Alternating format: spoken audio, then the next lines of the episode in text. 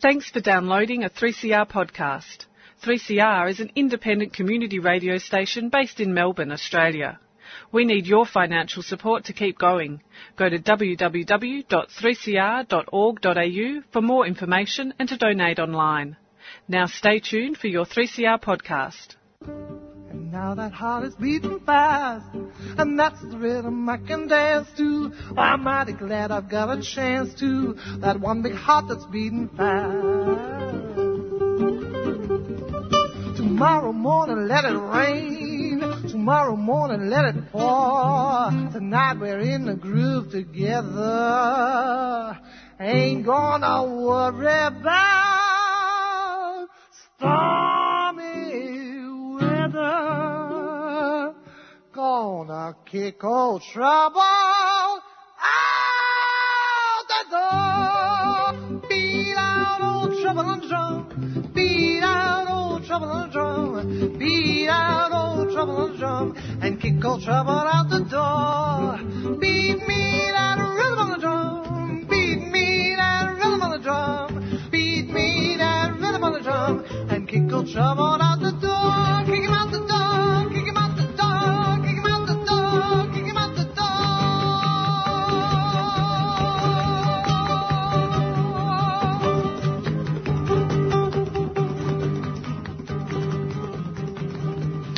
Well, well, well. Radical Australia once again here on Community Radio 3CR, streaming live on 3cr.org.au. The Empress, Her uh, Right Royal Highness, the Empress Dowager Dale Bridge, is unwell. Uh, she'll not be able to panel operate. We do have a phantom panel operator who's come in and is running out of the studio.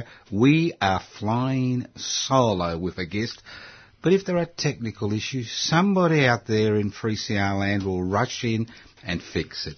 Because although our special guest, Mr. Richard Martin, Robert we'll say that Robert Martin. I did, I, I did remind you a few times. I did that on purpose because you reminded me. Ah, see, this is what happens. I don't like to be reminded that, that I'm demented and amnesic. Now, Robert.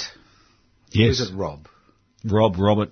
No, no, no, no, no, no. What's on your birth certificate? Robert. Robert. All right, Robert. Look, we, look, I don't know if you know anything about this show.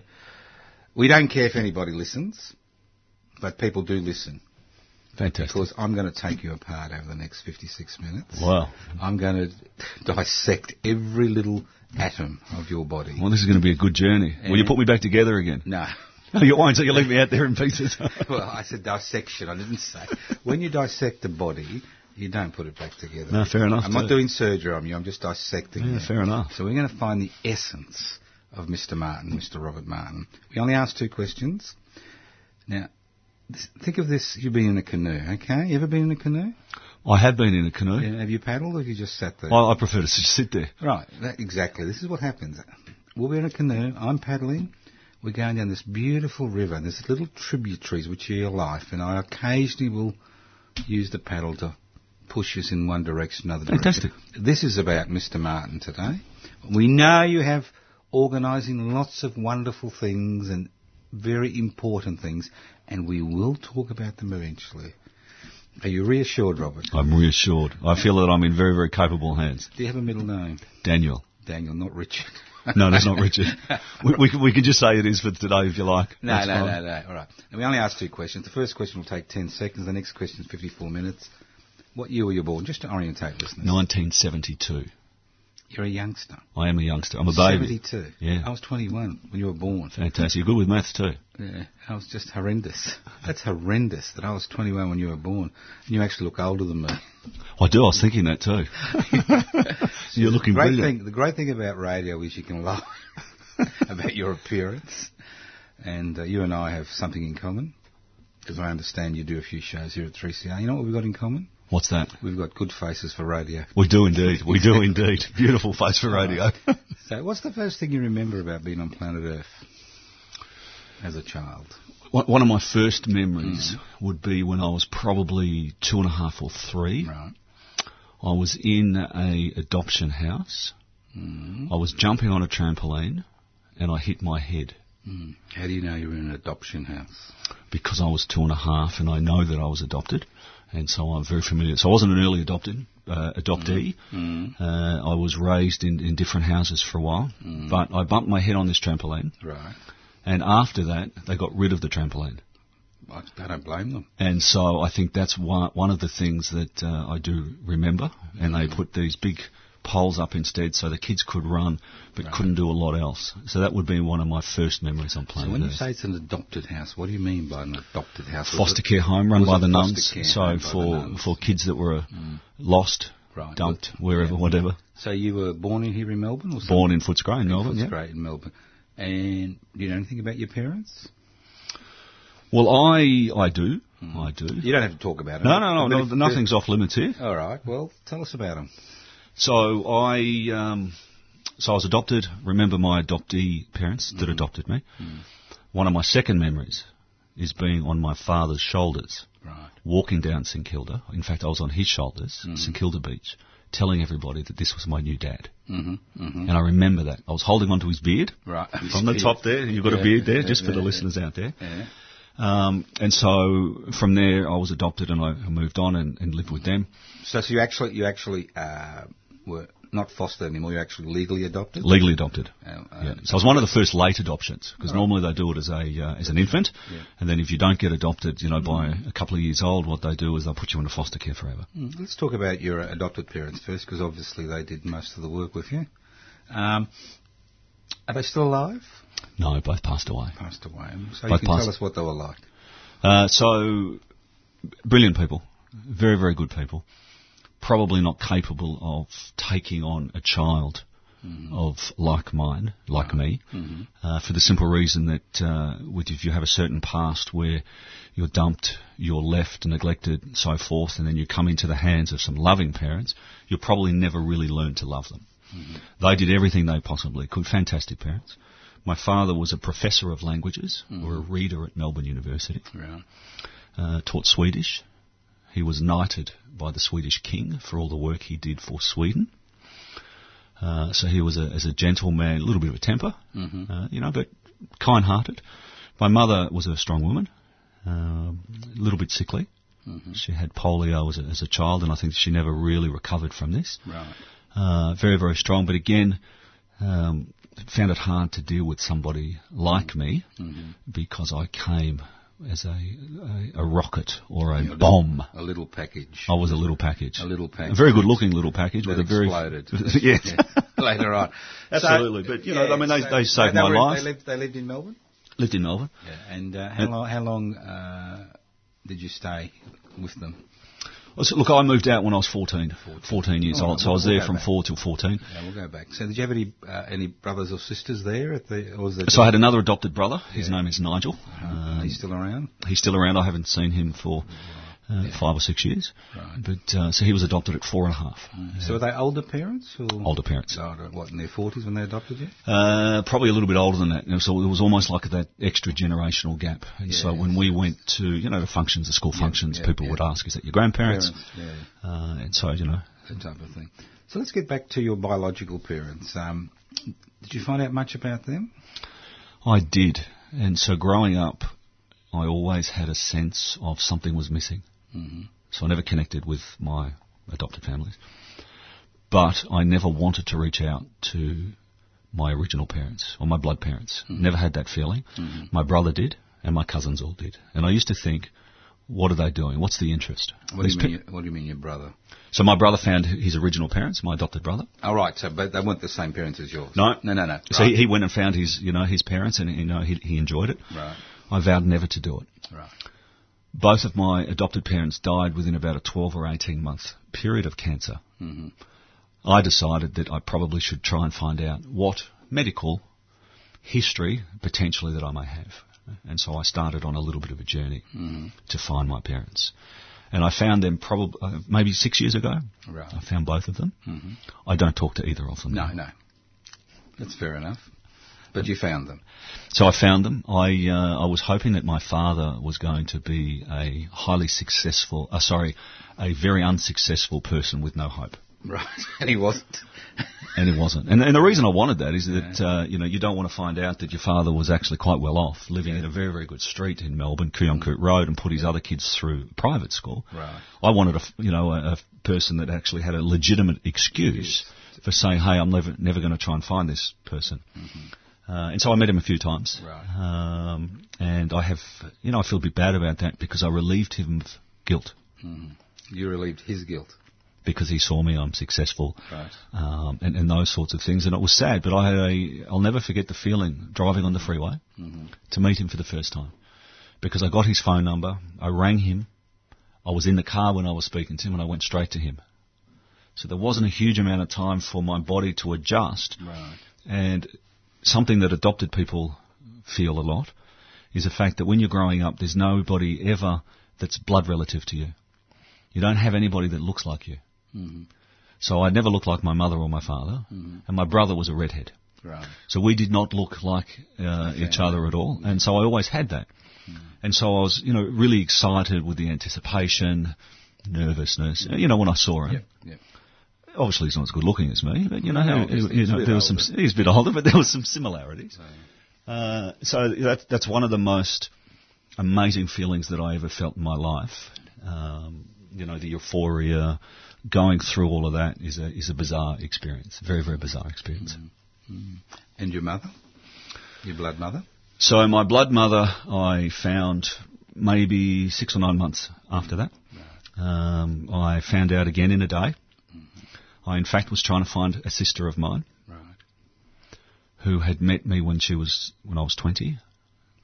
She said to me, "Rob, I always wondered where you went. Always wondered. I'm now able to find you." She had a tattoo of uh, my name on her wrist, and at this time, when I was 18, I couldn't, I didn't have the capacity to be there for her, so I didn't. Well, not long after, well, you know, five years ago, I went to find her. I couldn't find her. I found out that she was had passed away, but the person that told me that she'd passed away actually said, "Well, do you want to speak to your mother? I have her number." Right. So I rang this woman, mm-hmm. and she almost collapsed when I said, "You know, I'm Robert." Mm-hmm. And again, I got in the car and I drove to Warrnambool Right. to go and meet this woman, mm-hmm. uh, which again was a you know very very moving experience, and, and it really is very hard to explain. But it's a three and a half hour drive It is. to go to Warrnambool, right. and you have all of these feelings. You know, what am I doing? Do I really want to do this? I wonder what they're going to say. And so I got down there and I met them, and you know, they had a brother and a sister and a couple of nieces.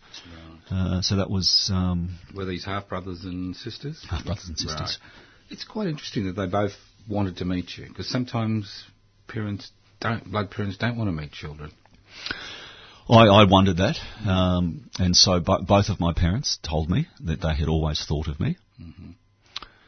My question to that is, well, you can think, but why wouldn't you find out? Mm-hmm. There was more of a, an excuse for my mother. Mm-hmm. She lives in a in a uh, in the, probably the worst housing commission area in Warrnambool. It looks like the houses, uh, you know, are ready to fall down ten years ago. Uh, you know, she's a very simple woman. Uh, she was young when she had me. And How, old- how old was she? Uh, I think she was in about 20, About about 20, 20. But uh, when I had all the files given to me from the police about me, they said that she was a very simple lady, a very simple girl. Um, she was abused by her parents, and so she had more of a, you know, an excuse to say that I can't handle this Right, this uh, this boy. She kept my sister, but she was in a very abusive relationship. Around that time, my sister was put in um, intensive care from having a fractured skull because she was beaten. And this was the same sort of time, and so she couldn't handle both. So I was sort of shipped off. so, so, so your father was not involved at all in your care at any stage. No. No, well, at the start he was, but then my mother supposedly got involved with some bikies, and he was a little bit, uh, you know, a bit more in, in easy to intimidate. He didn't want to come around, and he sort of their paths disappeared. Good, right. And, and look, this happens, Well, in the 70s it was quite regular. you hundred percent, Hundred percent. different world. But in the Different 80s and the 90s, Yeah. when you got some money, and you wonder, you know, I did have a son, mm. wonder what happened. Mm. You know, there was my sister Janice was murdered. Mm. Uh, and I wonder whether or not, you know, they thought, you know, maybe there's another son out there, maybe I should try and find her. But by the by, But, but What the- can you the- do? the- these are the only two children your blood mother had, you and your sister. Yeah.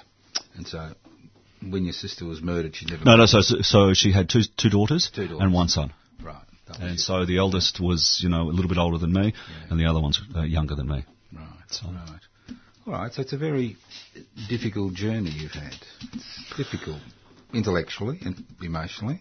I, It's not the normal journey that people have, you know. Well, the, no, no, it's the not. The family Christmases, the family barbecues, the family birthdays, the family pictures, you know, all the things that you haven't had, although you had elderly adopted parents, older adopted parents. Well, it's, You've it's got funny you say that mm. is with, with the birthdays and Christmases, mm. because still today, I struggle with Christmas. Mm. Birthdays, I don't do a birthday. I can't have a party about myself. You know, I've had you know people in the past organise me a surprise, mm. but I find out I don't go. Mm. So these days I spend Christmas basically on my own, mm. um, because I was raised, I think, you know, in an area where Christmas was something that I, I didn't enjoy, and then over the, the journey, you put it off. And I suppose, you know, logically you think it's so silly. You know, I've got three kids, three beautiful kids, I should be able to enjoy it. Well, even with their birthdays, I feel a sense of, um, I suppose, disconnection from it. And, you know, we're, we're, we're, we're definitely moulds of our past, which, you know, Well, we are. We are. We don't realise how much genetics plays. It's an extraordinary amount. it is amazing. It is amazing. Mm, People talk about nurture, nurture, nurture, nurture, but you start out, you start off with this little bundle that's got all the uh, pathways there, all the DNA, all Absolutely. ready to Yeah. go, go its own journey. Now, getting back uh, to school, so obviously you had a little what? You had an interesting time at school when you were in primary It's funny, school. funny you might ask that. That's a uh, you know for people that people are listening, Yeah. we, we haven't had a chat before here either. But I obviously, you know, with the past that I've had, that I may have had a, an interesting childhood. So I was expelled in grade two. Great. Oh, that's not as good as one of our uh, Grade two. One of our interviewees was expelled in prep. Wow. So, Well, but you're doing well. yeah, I think yeah, you're no. the second. You came second. Yeah, yeah, no, so, so grade two, I was expelled physically from from the school. I was What- throwing what- stones throwing through the headmaster's window. Right. But like most kids would run away, I would stand there as proud as punch, and you know, say it's me. Yeah. Just going back, I also was asked to leave um, Bible school or church school before that. So there might be. Oh, that's that's not bad. What, what, what, what? You're a devil worshipper or something? You say, well, I just couldn't concentrate. You know, the young kids bouncing off the walls. And so, yeah, grade two, I was uh, told to leave Deepdene Primary School. Um, I remember, I remember those those times briefly, and then I went to another school. Uh, you know, I had some in- interesting times there. Hmm, what do you mean interesting? Can you tell us one or two? Uh, well, you know, lots of trouble. trouble, right? What? You, you were the kid who was in trouble all the time. The kid that um, I think you know because you don't you don't intellectualize what's going on, and you're trying to fit in, but you don't fit in. And there's you know these things, and you know, obviously when you're growing up, you assume that everybody's just been adopted, and you know everyone's the same, but we act differently. Uh, and so yes, unfortunately, you know expelled in grade two. Um, you know, I was expelled in year nine and ten Right. So- uh, so from different private schools. So, but did you did you finish? Your, obviously, you finished your primary school at the second primary school, did you? I did. Yeah. Did, Yeah. did you learn the basics? Yeah, of course. Of What course. do of course? Of course. Well, I can Of read. course, it. I learnt the basics. I can. I can read and write. No, but I mean then, in, in, you did intellectually. yeah, yeah, no, intellectually I was okay, yeah. intellectually okay. You didn't have issues. The issues No, no, no, I didn't. I, my my main issue was um, is is concentration. And look, I still have that today. I'll probably get up and walk out in a minute. Well, No, I won't. Well, you can. you can. I, I um, and it's you know it's a concentration thing and it's a you know hyperactivity thing, uh, which can be a positive thing too. It can. be. So gives you energy, a lot of energy. yeah. So, um, but I got I got uh, expelled from uh, Murrumbeena High in year 10 and so I ended up doing uh, year eleven and twelve in one year Let us go back. at Swinburne. Let's go back a few steps. You said you left home at 14. Fourteen. All right. So any particular reason that drove you out? A very unhappy home life, mm-hmm. um, a sense of guilt because I was making my parents, who had given up everything, mm-hmm. their life horrible too. Right. There was violence in the house mm-hmm. from both Right. both sides. My parents used to tried everything to try and control me. The wooden spoon, the strap. Yep. Mum and dad would sit on me in the hallway. Yep. They would call neighbours. They would call their uncles and aunts. Right. And so, as a child, when you're going through those horrible times, you don't understand what's going on. And it's a horrible feeling. Because you want to be loved, you want to be accepted, but for whatever reason, you're rebelling against everything. And I was getting kicked out a lot. Um, so in the end, I went and lived with a, a, couple of friends who were, were living in Carlton that were, 14. were musos uh, because so, I had so, to get so, out. So, so that's what's that? That's um, 86. So there wasn't any such thing as child services involved. in Yeah, absolutely was because I, I had my 17th birthday in Turana Hmm. and I spent my 15th year in Baltara, which are child, you know, uh, justice systems. Uh, and so there, there was child services, a little bit different, like there's cat teams today. Yes, yes. Um, back then, but it's also difficult when you've got a child that's very strong-willed. I was very street smart because that's how my brain had been, I suppose, had grown. I had to protect myself, and so I was always able to do that. Um, you know, I would tell my And parents, obviously you look physically able to look after yourself. I can physically look after myself. Yep. Um, but back then too, you know, there's a, I had no fear. Right. You know, I think when you go through what I went through, there's, there's really nothing that anyone can do to you that you haven't already had. Um, but I know that a lot of it was guilt, so I wanted to get away from my parents because I felt terrible for what I was doing. I was putting holes in the walls, um, and you know they'd given everything up, so it was Yeah. not a pleasant place for any of us to be. No. All right. So what? You just left one day. I left one day. Yeah. Or just went to see your mates in Carlton. Yeah, I was hanging out with people that were three and four years older than me. Mm, mm. Were you, uh, were you a big lad or were you No. small? I, I think I thought I was a lot bigger than I was. Oh, okay. right. Yeah. Can I ask you another question? This is interesting. Because you say your surname's Martin. Is that the name on your birth certificate? So I have two birth certificates. Right. Tell us So my that. original name was Robert Alfred Walsh. Well, That's, that's a nice sound. Got a little bit of a ring to Robert it, doesn't it? Walsh. Yeah. Very good. You, should, Yeah. You could be knighted like you're a... Like my father. Yeah, absolutely. That's, you know, I strive to be knighted somewhere. So. yeah. So when did you adopt the name Martin? You said you got... So I think my, my parents, um, I, I probably wanted to put a stamp on it. You know, Right. this is, he's our son, and, and why not? Why not? You're legally adopted. So, Legally adopted, and if I'd gone to school with a, as a Walsh and my parents were a Martin, Martin. that would have been another issue. Which in the 70s, a big issue Yeah. in the 70s. So All right. So how did, how did you survive at 14? In turn financially? not not easy, mm. not easy. You know, I was able to get, I got a uh, youth attendance, uh, youth uh, money, which you could get, which was part of whatever they used to call it in the human services. Yep. I could get it back then, um, and you just survive, I suppose. I mean, I did sell some of my. So I was going to a, a private school at the Right. time, and I had an account at Bob Stewart's where they used to sell accounts uh, uniforms. Uniforms, And yeah. occasionally I would go in there and put them on the account, And sell it, yeah. and then I would sell them. Yeah. My entrepreneurial so skills you know, starting off there. Obviously, look after your blood, So- blood father most likely there. Entrepreneurial skills. All right, so things aren't brilliant. You're a young man. Today very young, yes. Yeah, Baltara, you know, in the juvenile justice system. Do you think there was a moment when you felt that things began to change? I had a moment in in uh, Turana. Mm. There was a young man, a, an older man, Toby, who was you know a guard or a, a social worker in there, Yeah. and he came in to my cell, and he said, "Rob, you're not like the others here." Because at the time when I walked in there, I'd actually walked in with private school clothes because I was actually attending Trinity Grammar at this stage.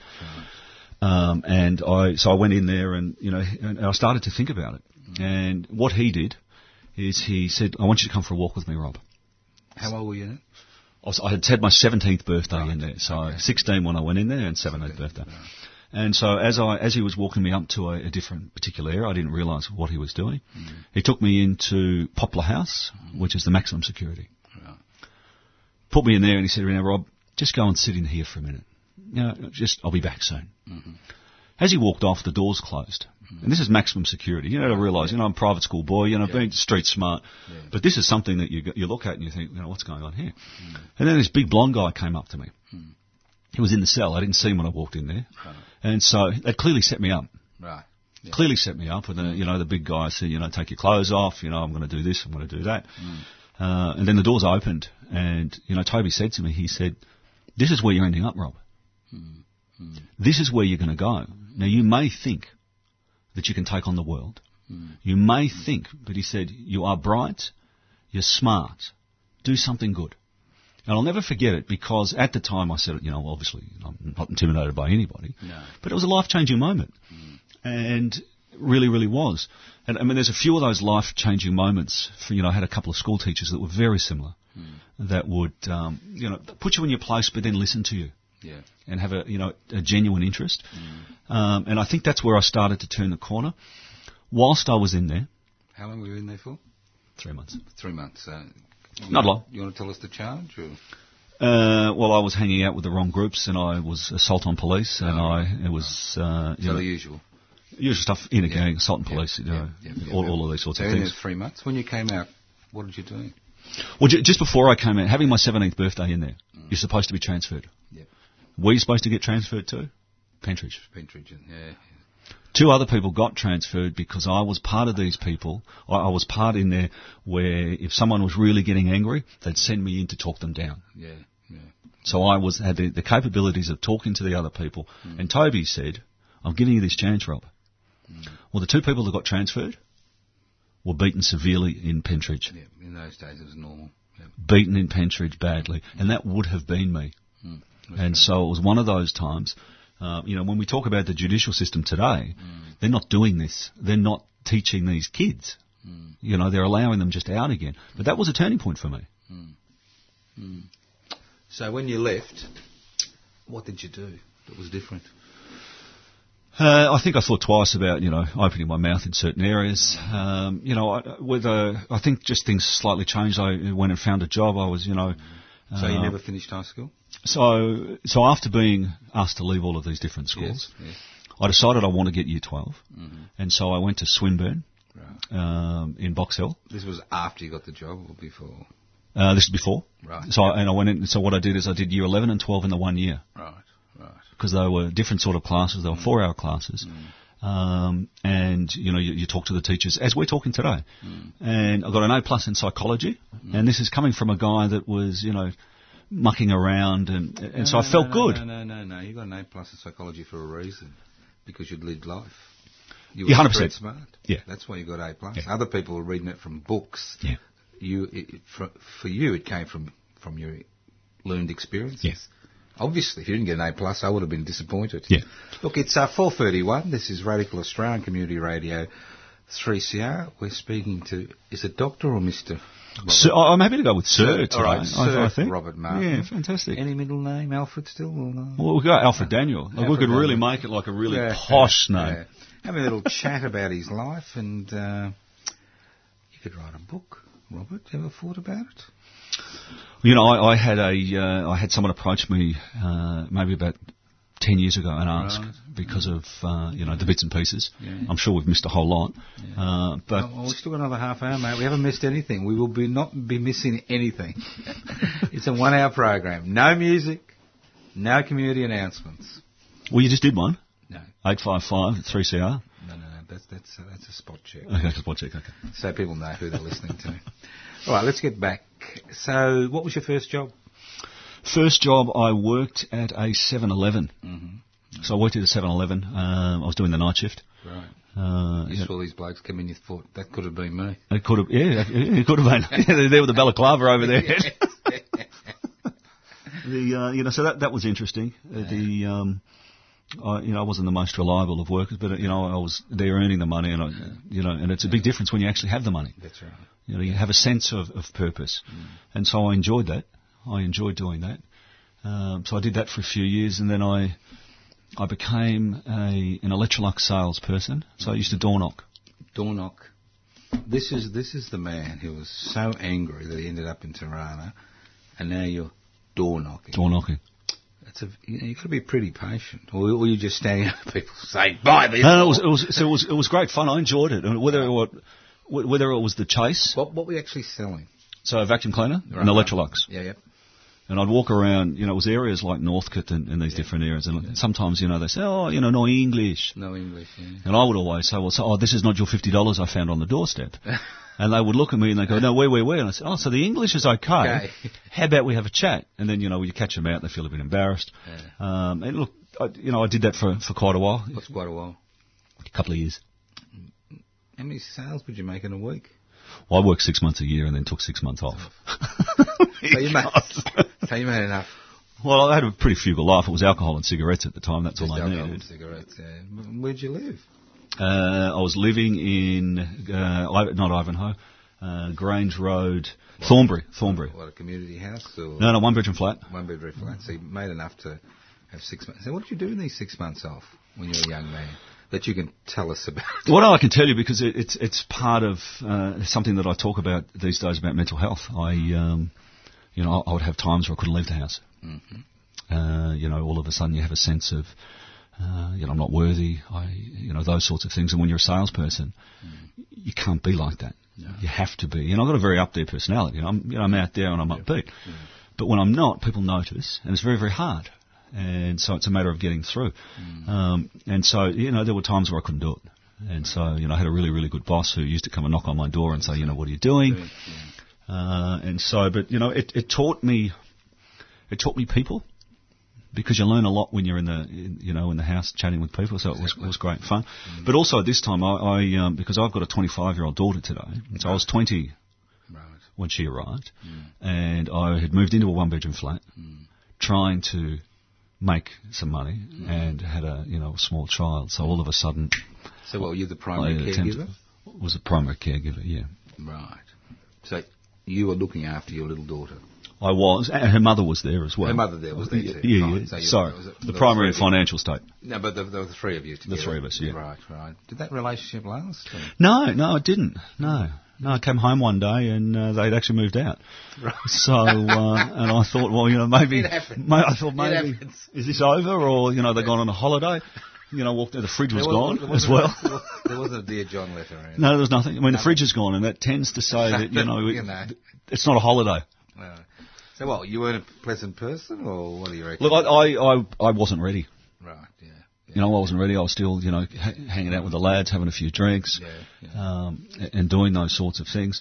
I n- never ever uh, didn't care for my daughter, Mm. and because you know, I believe that you have a child, your responsibility obviously is to look after. So I saw her all the time, Right. but we didn't live together. Right.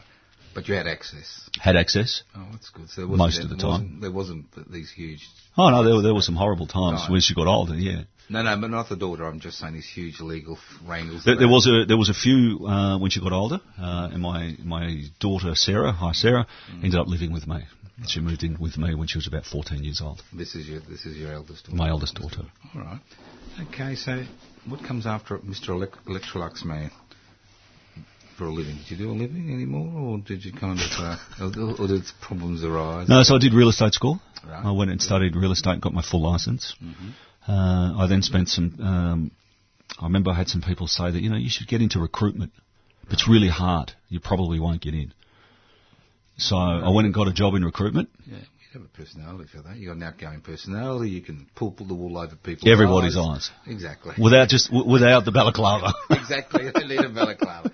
That's where the street smarts comes in. So look, but I didn't end up doing it. I ended up um, uh, applied for a job that was in finance and property, and they flew me to flew, flew me to Queensland for training, and I said that's it. Um, and then sort of I've been in the finance and property industry for you know the last 20 years, Right, right. And what, uh, self-employed or work? self-employed, Self-employed. which is very very very lucky considering uh, my extracurricular activities or my political views. Pol- you got political views? I can't, So- I can't believe that. No, it's A nice man like you, Yeah. you know. Um, but you said you got two other kids. Two other kids. When did that come along? So I have a nine-year-old and a five-year-old. Right, right. And uh, the fridge is still in the house. I'm not in that house, so uh, you know You're I'm, not in there. I'm not in that house. The fridge Right. is still in that house, but I am not. You're not. Uh, you know, have a, have a great relationship with their mother. Mm. Uh, you know, I was with her for you know 20 years. Um, So so you pay- still a Right. So you're paying maintenance for everybody. yeah. Can you lend me some money? Well, I could, I could, but uh, I have to see my financial advisor. so, what does a financial advisor do? Well, there's a big difference between financial advisors and look, a financial advisor. That's what I'm saying. We we hear all these stories at the minute. Let's I not mean, even talk about them. No, yeah, I don't want to talk about Let's the not stories, talk about them. But but I want to talk about you've made a living from it. No, so I've, I've made a meaning out of. Uh, so I have a business partner who was in finance, and we got people loans. Right. That's part of what we did, and we utilised those loans for them to invest in property. Right. That's part of you know long-term strategy. Hold on to something for 20 odd years. It forces you to put money into something that will grow, and that's something that I've done. I've bought properties over the years. Right, right. So And that's that's a way you're surviving currently, or Uh, I'm, I'm lucky enough that I have a business that um, can pay me a salary um, where I don't have to be in there, and you know I've lost interest in it, and I'm studying at the moment to go into the mental health sphere. And you touched on it a while ago when I got the A plus in psychology, mm. is that I want to utilise my lived experiences, mm. and if I can help some children or some adults where you know we get mm. stuck in an area where we haven't been able to overcome our trauma, depression and anxiety, to me are a symptom of trauma unresolved. Right. And if I can go into that sphere, that's what I'd like to do. have, have you required treatment, uh, medication, or uh, So I've been on different medications for many years. My first medication, I was 14. do you think it, do you think it's made any difference the medication? I think the medication has hampered me from dealing with the actual issues. And, and what are the actual issues? Growing up, having neglected childhood, Yeah. not feeling insecure, not having confidence for Yeah, certain how, how does it affect you? How's that, that's what I'm interested in. How does it affect you? Working six months of the year when you're a vacuum cleaner salesman and then not being able to go. Um, suffering from depression. Um, having times where you feel worthless. Now, I personally don't believe that it is a chemical imbalance where all of these doctors and experts in the 70s, 80s and 90s will tell you. Because every one of these people with a supposal chemical imbalance, if you look into their past, they were either abused, neglected, not cared for, all of those things. But yet we give them medication. Hmm. But every time they have to change their medication. Every few years. They hmm. have to lift their medication. Hmm. And that's been your story? 100%. 100%. You're on medication now? I went off them for a few months. And what have you went Well, I went back on them. you went back on them. You've had a lot of ideas. yeah, I went back on them Oh, because fair I um All right. Well, you they know. assist. They, they Yeah. don't solve anything, but they actually assist. Well, do, well, yeah, they do. They, they can assist you, but Mm. more, more people should be dealing with the underpinning issue. That's But sometimes the underpinning issues you can't resolve. And all you can do is. Uh, well, I, I think that's a cop out too, because a lot of psychiatrists out there will say, "We'll give you some medications. We'll see you in a few weeks." no, but I mean, you, how old are you now? 40, Forty something, 40 what? Come on, come on. You can do your maths. forty-five. 45. All right. 72, 28, 18, 45. Yeah. Uh, look, I want you to make me a promise. today. What's that? I want a promise from you. Can you give me, make me a promise? Well, it depends what it is. No, no, no, no, no. I'm going to do Faith, it. Faith. I'm going to do it. You're going you're going I'm gonna do it. You're going to bungee jump.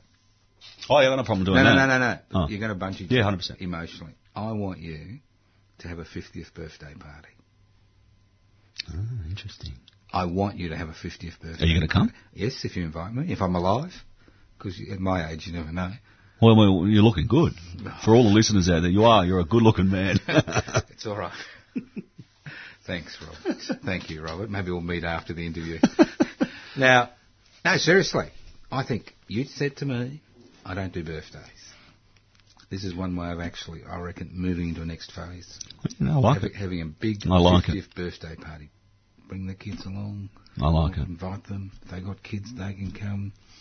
Have those like family snaps you can put up on the wall. Yeah, hundred percent. I mean, and they're all things that uh, Because you know, because not you're not wanting to do those things, I think is is a cop out. yeah, it's true. Hmm. That's true. So 50th birthday, I want an invitation, Okay. and, and I will come, and I'll even bring a present. Really, really. Yeah. Okay, done. Okay. You'll find me here at 3CR if I'm not dead.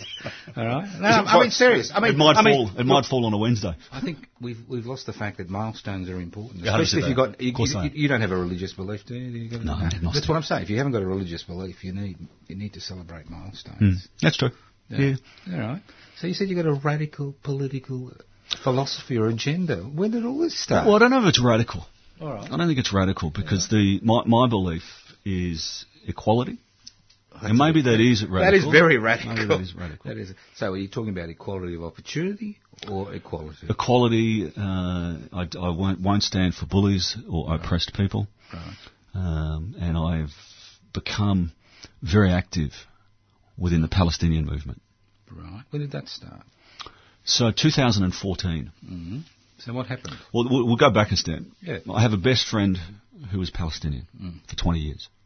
Well, He used to tell me everything. What's his name or her name? His name is Nasser. Right. For 20 years, he told me Mm-hmm. what the Palestinians were going through and what Israel was doing to them. Mm. So I would hear that on my left shoulder. Mm. And on my right shoulder, I would hear all of our mainstream media Mm. Mm. that were always using a rhetoric that the Palestinians were terrorists Mm. and that the Israelis just wanted to live in peace. Mm. And so I bought it. So for 20 years of him telling me this, So well, he was a good mate. He's a good mate. best mate. Best mate. What? Best you lived in the same house or had coffee with him? And No, no, he was my business partner. he was your business partner. Right. And you had coffee. So, and- yeah, all- Well, there's nothing more important No, no, than a well, business there- partner. You know? No, no, well, there, there was times too where there was, you know, the Gaza strikes, Yeah, and you'd go into his office and he'd be crying, and he'd say, you know, well, if the kids look like your kids, Rob, Yeah. you would understand. Right. Has he got kids? He's got three kids. Right. His brother's got, you know, three kids, and they all live together, and they're, mm. you know, very, you know, like that. And so during the 2014 last Gaza strike, mm. I started reading a little mm. bit. And I thought, oh, you know, there's 500 kids being killed. How's this happening? So I dug a little bit deeper and I got right into the, the different media and I was really starting to read. And I started to find things that didn't work, didn't match. I started posting on different media outlets. Right. And because I'm a white guy, Yep. who's an atheist or agnostic, Yep. who's not a Jew or a Muslim, Yep. Or Palestinian, people seemed to be listening Yep. to what I was saying. Mm-hmm. And all of a sudden, I, you know, people were replying and my posts were getting shared. Mm. But a very common thing was that, how do you know you've never been? Mm. So I said, okay. So I went. You went. So I went over there. I've been go? there twice. It was When 2015 and The last first year. time. The first time. So how hard was it to get into Ga- Gaza? The I didn't go to Gaza. They won't let you into Gaza. And straight after 2014, everything will stop. They won't even let uh, Human Ri- Rights Watch in there, right. or any of these So, agencies. so where did where did you go? So I went all the way through the through the West Bank. right. So you know Jerusalem, all the occupied territories. Right. And and, and uh, what did people think? What did I think? Now, what did they think? Who's they? People you met. Right. They, they thought, what's this bloke doing here? Yeah, they did. Yeah. So the only way to find out what's going on is to go and see yourself in an uncensored way. So mm. don't go on tours, don't do anything. So I wandered through villages. Mm-hmm. And the Palestinians could have thought that I was a Jew, That's right. Could have thought you're a S- Mossad agent. anything. And they welcomed me. And they said, where are you from? I said, I'm from Australia. And they'd say, welcome, come in. Hmm. They just wanted their stories to be heard. Right. And during some of the days, I got, you know, I ended up being in the middle of Israeli soldiers and communities. Right. And I did a video, my first video I ever did from there, ended up doing a couple of million views, because I was in this particular village called Bil'in, which is occupied. Soldiers came up and they were taking uh, children's play equipment. And so I went up to the soldiers and I was filming it. You know, I said, well, you know, what are you doing? And this is an area where they don't need to be. So it's a completely Palestinian village. They don't need to be there. Hmm. And so what they were doing was provoking by taking it. They also said to me that move or we'll shoot you. And I said, I ain't going anywhere. Hmm. So the soldiers didn't know what to do because I also said that I have cameras on the hill and I have cameras over there. So you can shoot me, but it's going to get caught because I know what you're capable of. I had a number of Palestinian kids behind me. They weren't moving until something was said in Arabic, broken Arabic, and everyone ran. And I found out afterwards that they had said to the Palestinians, if you don't move, we're going to shoot him. Yep. And so only when my life was in danger did they leave. Yep. And it's amazing. So when I, um, you know, I, I went to some of the, the rallies and the peaceful marches, they were always worried about me. Yeah. Not worried about themselves, worried about me. Well, the flip side, when I walked through Jerusalem, I would talk to some Israeli Jews and I would say, what do you think of the Palestinians? Hmm. The typical responses would be, I've never heard of a Palestinian, they don't exist. And then you would push a little bit further and they'd say, well, they're all terrorists. They hmm. just want to kill us all. And I would always end with a question saying, have you met one? Hmm. Why would I talk to those filthy animals? Why would I talk to those terrorists? And so it dawned on me that this rhetoric is being taught on both sides. But then when I drove around, there's signs. It's against Israeli law for Israelis to enter into these Palestinian areas, That's right. and the sign says it could be fatal. So not only do the Israelis want to scare us, they're scaring their own people. Well, you need the, you need the fear to allow you to do what, what they're doing. But it works. And so I, I was I was Well, a do- subconscious do- racist. Yeah, well, we do the same thing with the uh, asylum seekers at Nauru Yeah. and uh, Manus Island. We don't actually humanise them. The government doesn't allow us to see them as No. human beings. We don't see photographs. We don't see stories. It's the same there. Yeah. It's exactly right. They have to demonise them, and I think i- i- any any colonialistic regime in the past has always had to demonise mm. the indigenous they're people. they're dirty. I mean, the same thing happened to the Jews during the Second World 100%. War. Hundred percent, and, and for for centuries, Yeah. you know. You know, they're all crooks, and you, you hear that shit all the time. And they just want to live. Yeah. And so, so I became quite active, and I've been over twice. Well, well, I'm now well, barred from Israel or Palestine. Hang on, you went back the second time. So I went last year, Yep. um, and you know did some some more videos. Um, So, where do people find these videos? uh, well, my YouTube channel was just terminated. That's just right.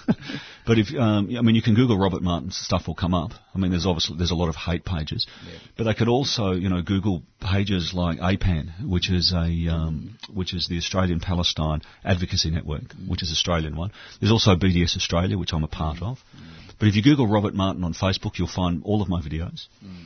Um, so they are on Facebook. They're on Facebook. they- they- so they're still accessible. still accessible. There's a lot of Robert Martins. How do we know it's you? Oh, I'm the one that is the raving Palestinian or the, you know, if, if you think from the other side, they'll say that I'm the terror supporter. I'm an Islamist terror supporter. So you find me from both sides. right, right.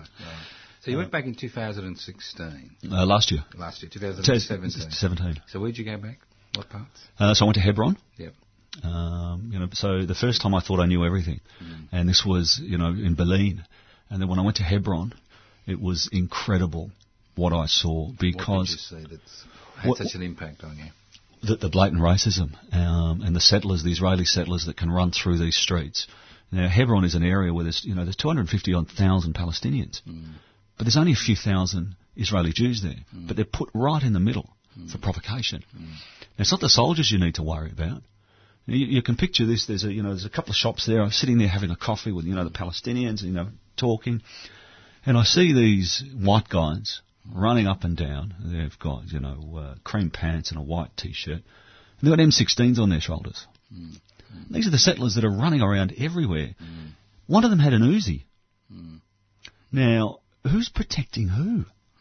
It's just so, you know, so bizarre. And um, I, uh, as I was leaving Palestine this time, I was pulled aside, intimidated, and they said, "You'll never come back again." How were you intimidated? By the Israelis. Never how. Uh, we'll put in a room. A couple of big blokes come in. Where have you been? What have you been doing? We know everything that you've been. Oh, yeah, Yeah, yeah. you know. And I said, look, you know, good luck. I said, if you don't hit me, I'll headbutt the walls. So you actually look like you've beaten me. So there's no problem. Uh, well, in the end, they realised that they couldn't intimidate me, but uh, Uh, because some of the videos I had done in Hebron had gone viral, mm. and it's a white guy yelling at Israeli soldiers or asking questions, mm. um, they went nuts and they went a lot of on a lot of the big news sites, and that's when I think the Israeli government was probably notified to say that you know there's a guy here that's making a little bit of trouble, and so you know they don't want me so to go now back. you're barred. You haven't applied again for a tourist visa. No, I have to do it three months in advance, Right. and I have to do it from here, You have to do it. which is a nice way to say that you know, don't come. Don't come. All right. Okay. So what, what did you learn from your trips? I, I learnt that when we look at mainstream media, we really need to look at it. We really need to write to to look at what the end result is that that news outlet wants. Mm-hmm. I look. I, I read a. It's called the Hasbara Guide, mm. And it's a guide that all of these news outlets use. Every time they use the word Palestinian, they'll use the word terrorist. Every time they use the word Israeli or Jew, self-defense. Hmm. And there's a way that they structure the rhetoric. Every time an Israeli dies, they say it's a loving father or mother, with, hmm. you know, with kids. Hmm. Every time a Palestinian dies, it's just terrorist with no nothing else. And so we are programmed. And so I learned that drastically. I also learned that there's a colonialist regime going on today. What we did to the Aboriginals, this is it's the same that's going on over there, except that they're using American-made weapons. Mm-hmm. What we did to the Aborigines is horrific. I mean, some of the stuff that, you know, John Pilger has written about, we're doing, they're doing it over there. I also learned that there's countries over there that say that they're a democracy that allows their citizens to assassinate or to execute. Yeah, people say there's no there's no capital punishment in Israel, but obviously there's extrajudicial executions all the time. That's the way it goes. So, so when I was there, I, I, Yeah. sp- I spoke to a, a guy called Iet, and he um, he had filmed an execution hmm. of a Palestinian that was incapacitated. Well, that's right. So I was with him in his family. This is in Hebron. Yeah. Soldiers come past all the time and intimidate his family. Hmm. This particular Israeli soldier hmm. is out of prison. Mm-hmm. He was on all of the shopping bags, like a Coles or a Woolies. Mm, as a His hero. face Yeah. as a hero. And so if that doesn't say to us that we're okay with blatant racism towards non-Jews, mm-hmm. I don't know what does. And it's, you know, it's sad. Let's go. Let's go back to what's happening in Gaza in the last 48 hours. Do you think that's opened the world's eyes? Because it's a little bit hard to justify shooting, killing one in 500 people at a, at a basically peaceful protest. You can't justify it because you can't justify the fact that they, in one day, shot 11 journalists. Mm. One died, but 11 journalists mm. that have clearly press on them. Mm. Clearly press. You can't shoot someone that has no legs. The other thing that they justify is they say they're coming near the fence. What people don't talk about is the fact that Israel has taken more land. There's not just one fence, there's mm. two. They have a buffer zone. Yeah.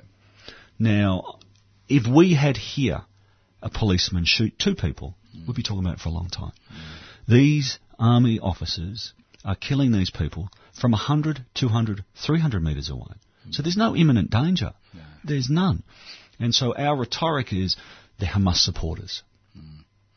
14 year old ambulance drivers, reporters, they're human beings. And the biggest thing is they, they're, you know, the march has been doing it for 70 years. It's the Nakba, which is their catastrophe. Yeah. So what, what's happening in Melbourne? So on, on Saturday, uh, we have a, an event. Uh, it's the Nakba, it's for Palestinians, the catastrophe. It's the year when Israeli state forcibly expelled three quarters of the Palestinian population from their villages and homes. So to this day, it's a mourning day. You know, with them we're in mourning.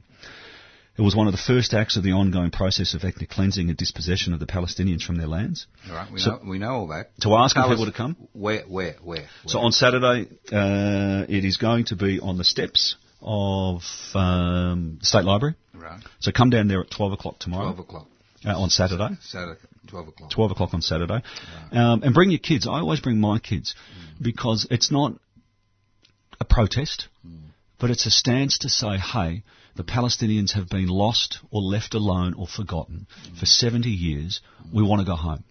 And to hear some of the stories of the Palestinians here is heartbreaking.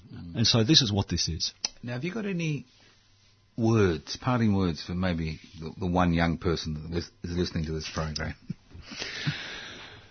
Um, live life to the fullest. Hmm. Don't believe everything you read. Dig beyond the headline. Hmm. Be nice. Stay human. Hmm. Everybody is going through a hard time. Rather than ask why people do their actions, ask them what's going on in their life. And if people want to listen to you at 3CR, what program are you involved So in? we have a, a, t- a radio show called Palestine Remembered, and it airs at 9.30 on a Saturday morning, and we talk all things Palestine. Uh, you know, we have music, but we have up-to-date things that are going on, uh, and also how people can get involved. Right, right.